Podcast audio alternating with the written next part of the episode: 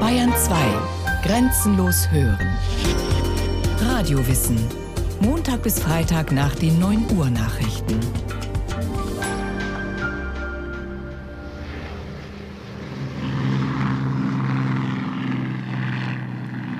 Das dumpfe Dröhnen der Motoren ist zum Lebensnerv einer Stadt geworden. Das dumpfe Dröhnen der Motoren, das bei Regen und Hagel, bei Hitze und Sturm, bei Tag und bei Nacht nicht abreißen will. Berlin im Juni neunzehnhundertachtundvierzig. Die ehemalige Hauptstadt des Dritten Reichs ist in vier Sektoren unterteilt. Jede der vier Siegermächte, die U S A, Großbritannien, Frankreich und die Sowjetunion, verwaltet einen Sektor. Die Stadt ist damit ein kleines Abbild des ganzen Landes, das neunzehnhundertachtundvierzig aus den vier Besatzungszonen der Alliierten besteht. Berlin liegt in der sowjetisch besetzten Zone. Die Spannungen zwischen den drei Westmächten und der Sowjetunion sind seit Kriegsende stetig gewachsen. Zwei politische Systeme stehen sich hier unvereinbar gegenüber: das demokratische der Westmächte und das diktatorische der Sowjetunion. Zum Bruch zwischen den Alliierten führt schließlich die Währungsreform in den Westzonen. Am zwanzigsten Juni neunzehnhundertachtundvierzig wird hier die D-Mark eingeführt. Es beginnt ein Kampf um die Währung in Berlin und mit ihm auch der Kampf um die Vorherrschaft über die Stadt. Als die Westmächte am vierundzwanzigsten Juni die sowjetische Währung in ihren Sektoren für ungültig erklären und dort die D-Mark einführen, reagiert die Sowjetunion mit der Abriegelung der Zufahrtswege nach Westberlin. Gleichzeitig stellt sie ihre Lebensmittel- und Stromlieferungen nach Westberlin ein. Zweieinhalb Millionen Berliner sind damit von ihren Versorgungsadern abgeschnitten. Die Lage ist ernst. Berlins Oberbürgermeister Ernst Reuter wendet sich mit einer Ansprache im Sender Rias Berlin an die Bevölkerung. Diese Tage entscheiden unser Berliner Schicksal. Jeder von uns weiß das. Was heute auf uns allen lastet, das ist der Druck der Blockade, die mit fadenscheinigen Argumenten, mit angeblich technischen Mängeln und Störungen begründet wird. Ihren Sinn verstehen wir alle ganz genau. Mit den Mitteln der Blockade soll der Bevölkerung dieser Stadt eine politische Entscheidung aufgezwungen werden, die sie freiwillig nicht auf sich nehmen will. Wir wissen, was der Versuch, uns gewaltsam die russische Währung als alleinige Lösung aufzuzwingen, am Ende bedeutet. Unsere ganze Wirtschaft, unsere ganze Existenz wird ohne die Möglichkeit irgendeiner öffentlichen Kontrolle einseitig der Diktatur einer Macht unterstellt. Demgegenüber halten wir fest und entschlossen an unserem Rechte fest. Wir wollen nicht eine einseitige Diktatur. Wir wollen eine freie, selbstständige Verwaltung und eine Kontrolle nicht durch eine Macht, sondern durch vier Mächte. Die Blockade ist das grausamste Mittel, das zur Erzwingung einer politischen Entscheidung angewandt werden kann. Anders als bei den Straßen- und Schienenverbindungen bestehen für die Nutzung des Luftraums konkrete Abkommen zwischen den Westalliierten und der Sowjetunion. Der Himmel steht Berlin also noch offen. Die Westalliierten beschließen, die Versorgung der Westberliner Bevölkerung vorübergehend über eine Luftbrücke zu gewährleisten. Berlins Versorgung in den Westsektoren gesichert. Volle Versorgung auf dem Luftwege. Luftbrücke geschlagen. Britische Militärregierung entsendet hundert Flugzeuge mit Lebensmitteln nach Berlin. Französische Militärregierung plant Einsatz von Flugzeugen zu Lebensmitteltransporten nach Berlin. Das waren etwa die Schlagzeilen heute Morgen in den Berliner Tageszeitungen, in den Berliner Morgenzeitungen. Dass die Versorgung von über zwei Millionen Menschen dauerhaft aus der Luft erfolgen kann, glaubt zu diesem Zeitpunkt aber niemand. Die Westalliierten wollen zunächst lediglich Zeit gewinnen, denn durch die Blockade sehen sie sich vor eine schwerwiegende Entscheidung gestellt. Entweder Krieg, um Berlin zu führen, oder aber die Stadt aufzugeben und sich zurückzuziehen. Lebensmittellieferungen sollen vorerst die Moral der Westberliner stärken, denn eines ist sicher: Verlieren die Menschen den Mut, gibt es für die Westmächte in Berlin nichts mehr zu verteidigen. Ende Juni beginnen die ersten Transportflüge nach Westberlin. Die Flugrouten sind durch drei Luftkorridore festgelegt, die von Hamburg, Hannover und Frankfurt aus über die sowjetisch besetzte Zone hinweg nach Berlin führen. Die amerikanischen Piloten fliegen den innerstädtischen Flughafen Tempelhof an. Die Briten landen mit ihren Douglas C siebenundvierzig Maschinen am westlichen Stadtrand in Gatow. Die Transportmengen sind in den ersten Tagen noch gering. Nach Berechnungen der U S-Militärbehörden benötigen die Westberliner aber eine Einfuhrmenge von täglich viertausendfünfhundert Tonnen, um zumindest ihren minimalen Lebensbedarf zu decken. Nur mit größeren Transportflugzeugen und einer viel größeren Flugstaffel kann dieser Bedarf gedeckt werden. Die Amerikaner taufen die Unternehmung Operation Vittles, Operation Lebensmittel. Aus der ganzen Welt beordern sie und die Briten ihre großen Transportflugzeuge für den Berlin-Einsatz nach Westdeutschland. Weil die Piloten der Luftbrücke schon bald rund um die Uhr im Einsatz sind, werden weitere Flugzeugbesatzungen aus Australien, Neuseeland und Südafrika eingeflogen. Nur vier Wochen nach den ersten Versorgungsflügen ist die Luftbrücke straff organisiert. Um Unfälle zu verhindern und Warteschleifen über Berlin zu vermeiden, gilt fortan die Devise: Jeder Pilot hat nur einen Landeversuch. Wenn der nicht klappt, aus welchen Gründen auch immer, muss die Maschine mit voller Ladung zurück zum Ausgangspunkt. Um die Aufenthaltszeiten einer Maschine am Boden zu verringern, wird dem Piloten die Kaffeepause im Flughafengebäude gestrichen. Stattdessen rollt nun eine fahrbare Snackbar auf dem Vorfeld direkt an die Maschinen heran. Während das Flugzeug entladen wird, können die Flugkapitäne im Stehen ein Sandwich essen und einen Kaffee oder Tee trinken. Ein britischer Pilot der Royal Air Force kommentiert das mit den Worten: Seit drei Monaten kommen wir täglich zum Lunch und zum five o'clock tea nach Berlin. Auch die aktuellen Wetterdaten erhalten die Piloten in einer mobilen Wetterstation und sind dann schon wieder startbereit. Von der rasanten Präzisionsarbeit auf dem Flugfeld zeigen sich auch die Reporter von Rias Berlin ein ums andere Mal beeindruckt. Ich brauche Ihnen dieses Bild auf dem Tempelhofer Flughafen nicht noch lange zu schildern. Es ist immer wieder beeindruckend und faszinierend. In nur ganz kurzen Abständen kommen die Maschinen an, fahren dicht auf, die Landeklappen sind heruntergelassen, die Türen werden aufgerissen und die großen Trucks fahren heran. In wenigen Minuten sind diese hundertvierzig bis hundertsechzig Zentnersäcke ausgeladen. Inzwischen steht die Mannschaft, stehen die Piloten an einem kleinen Erfrischungswagen, nehmen nur ein paar Happen, einen kurzen Trunk zu sich. Das deutsche Personal arbeitet fieberhaft. Wir haben es selbst gesehen. Ich glaube, es dauert ungefähr zwölfeinhalb Minuten, bis diese großen Skymaster entladen sind. Dann werden schon wieder die Bordmonteure herbeigerufen, die Motoren angelassen, die Klappe zugemacht und ab geht die Maschine nach Frankfurt, während schon dort am Ende des Tempelhofer Flughafens die nächste Skymaster langsam hereinschwebt. Gearbeitet wird in drei Schichten von je acht Stunden rund um die Uhr. Knapp fünfhundert Personen gehören zu einer Schicht. Die meisten von ihnen sind in zwölf Mann Trupps zum Entladen eingesetzt. Arbeitskräfte gibt es genug. Nur stoßen die Flugplätze Tempelhof und Gatow schon bald an ihre Kapazitätsgrenzen.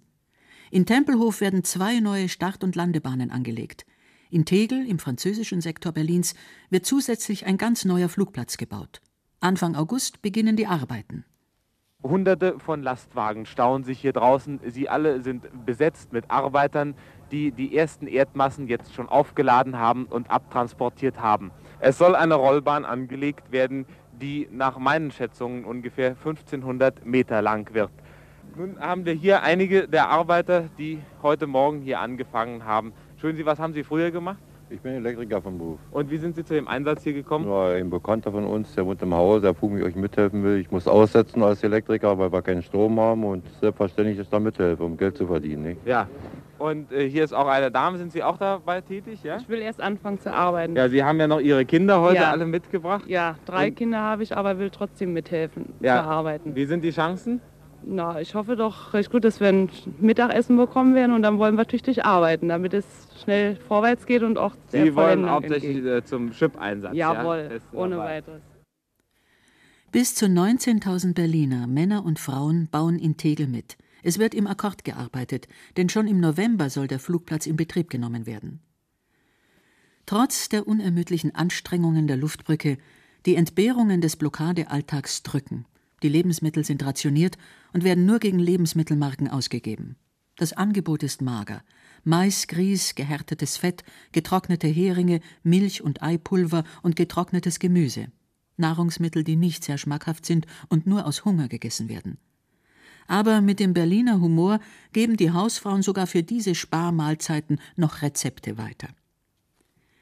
Die sowjetische Besatzungsmacht bietet den Westberlinern an, sich im Ostteil der Stadt registrieren zu lassen, um dort ihre Lebensmittelmarken einzulösen. Denn Ostberlin ist durch die Lieferungen aus der sowjetisch besetzten Zone gut versorgt. Aber die Westberliner lassen sich nicht ködern, wie sich ein Mann erinnert. Jeder, der das tun wollte, war sich im Klaren, dass es das Ende des freien Berlins sein würde. Früher oder später wäre man in den russischen Sektor eingegliedert worden. So haben nur ganz wenige, oft in einer Notlage, von diesem Angebot Gebrauch gemacht. Ein anderes Problem in Westberlin ist der Mangel an Elektrizität. Auch die Stromversorgung haben die Sowjets gekappt. Und die eingeflogene Kohle der Luftbrücke reicht für eine normale Versorgung nicht aus. So wird auch der Strom rationiert. Ganz Westberlin war in Plangruppen eingeteilt. Und in jeder gab es am Tag und dann wieder nachts zwei Stunden lang Strom. Also am Tag von vierzehn bis sechzehn Uhr und nachts dann von zwei bis vier Uhr. Ganz pünktlich kam er und ging auch wieder weg. Jede Woche schob sich dieser Rhythmus um eine Stunde weiter. Wer berufstätig war, hatte nur den Nachtstrom zur Verfügung. Man schlief und stellte das Radio auf Rias Berlin. Kam der Strom, wurde man von der Musik geweckt. Nun wusch man, kochte vor, bügelte und putzte. In der ganzen Plangruppe waren die Fenster hell erleuchtet. Plötzlich, nach zwei Stunden, war dann alles wieder dunkel. Da legte man sich eben wieder zu Bett und schlief weiter. Eine unruhige Zeit. Während die Presse in Ostberlin Propaganda macht gegen die Westmächte, kursieren in der Stadt Gerüchte, die Amerikaner könnten doch abziehen und Westberlin aufgeben. Pressemeldungen überstürzen sich, öffentliche Erklärungen und Versammlungen gehören fast schon zur Tagesordnung. Es ist auch die Zeit der moralischen Appelle an die Westberliner, den Willen zur Freiheit täglich aufs Neue zu beweisen. Am neunten September neunzehnhundertachtundvierzig schließlich appelliert Berlins Oberbürgermeister Ernst Reuter in einer Protestkundgebung an die westliche Welt, Berlin nicht fallen zu lassen. Ihr Völker der Welt, ihr Völker in Amerika, in England, in Frankreich, in Italien, schaut auf diese Stadt und erkennt, dass ihr diese Stadt und dieses Volk nicht preisgeben dürft, nicht preisgeben könnt. Es gibt nur eine Möglichkeit für uns alle, gemeinsam so lange zusammenzustehen, bis dieser Kampf gewonnen, bis dieser Kampf endlich durch den Sieg über die Feinde, durch den Sieg über die Macht der Finsternis besiegelt ist. Seit den ersten Landungen der von den Berlinern Rosinenbomber genannten Transportflugzeuge ist die Luftbrücke das beherrschende Thema der Stadt. Die Rundfunksendungen im Rias Berlin entsprechen mitunter Sensationsberichterstattungen.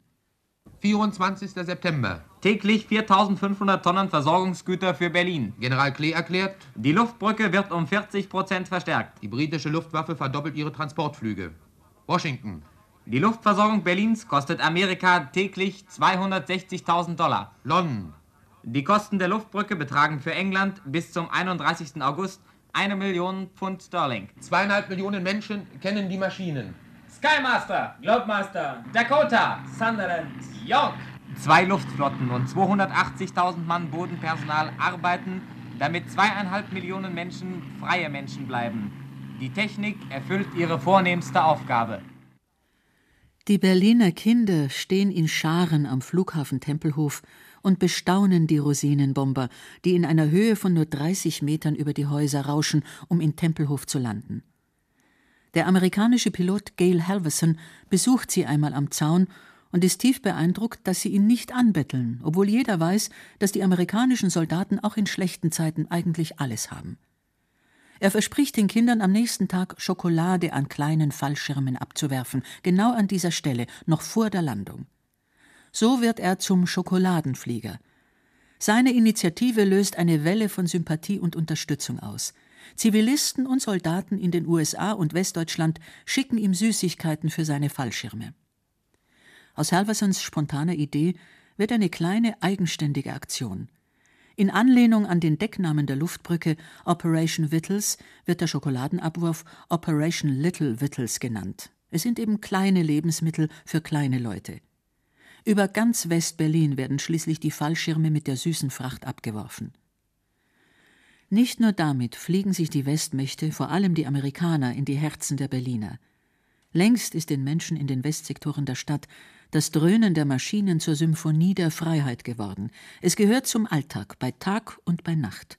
Während weit von uns eine Großstadt zur Ruhe gegangen ist und die Melodie der nächtlichen Flieger über den Häusern das Berliner Schlaflied geworden ist, geht hier draußen in Gatow der Betrieb erst an. Wir befinden uns auf dem Flugplatz Gatow. Wir wurden eingeladen von der amerikanischen Luftwaffe, mit unseren Geräten an Bord einer großen Skymaster nach Fassberg und zurück zu fliegen. Vor uns liegt das Feld mit roten, grünen, weißen und gelben Lichtern. Und jetzt, dreiundzwanzig Uhr sieben, hat die Maschine zum Start angesetzt. Wir fliegen nach Fassberg. In diesem Augenblick hat sich die Maschine von der Rollbahn gelöst.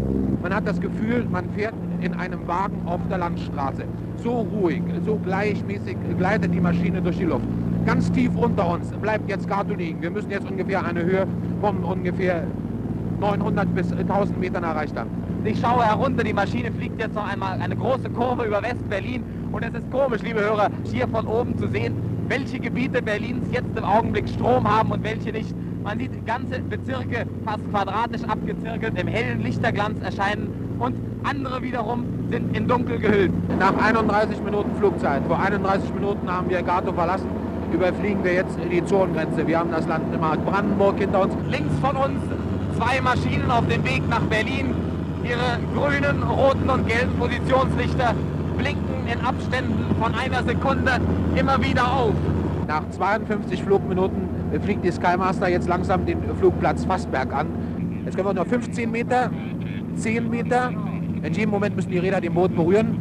In diesem Moment da setzt die Räder der Skymaster zur Landung auf. Wir haben ungefähr nach zweiundsechzig Minuten Fassberg erreicht. Unsere zweitausendsechs Maschine hat eine neue Besatzung bekommen und schon in zehn Minuten soll es weitergehen. Da kam eben durch die Kopfhörer das Startkommando für unsere Maschine zweitausendsechs. Wir haben jetzt zwei andere ganz junge Piloten. Wir sind schon vom Boden weg. Es hat einen kleinen Hopser gegeben und dann ging es also hoch. Hinaus in die Luft. Und nun führt uns unser Weg wieder in Richtung Berlin.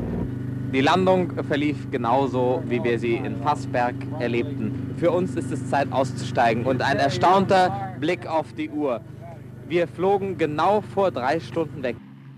Wie ein Uhrwerk läuft die Operation Luftbrücke und verlangt den Piloten höchste Präzision ab. Aufgereiht wie auf einer Perlenkette schweben die Rosinenbomber nach West-Berlin ein. In fünf verschiedenen Flughöhen brummen die Maschinen durch die Luftkorridore, um trotz des nötigen Sicherheitsabstands so viele Güter wie möglich nach Berlin zu fliegen. Um die Motivation der Piloten zu steigern, werden auf einer großen Tafel am Flugplatz die täglichen Flüge und Transportmengen notiert. Die Piloten treten in einen gegenseitigen Wettbewerb und streben immer höhere Rekorde an. Ihren absoluten Höhepunkt erreicht die Luftbrücke am sechzehnten April neunzehnhundertneunundvierzig. Alle zweiundsechzig Sekunden landet jetzt ein Rosinenbomber. zwölftausendneunhundert Tonnen Versorgungsgüter werden allein an diesem Tag in die Stadt geflogen.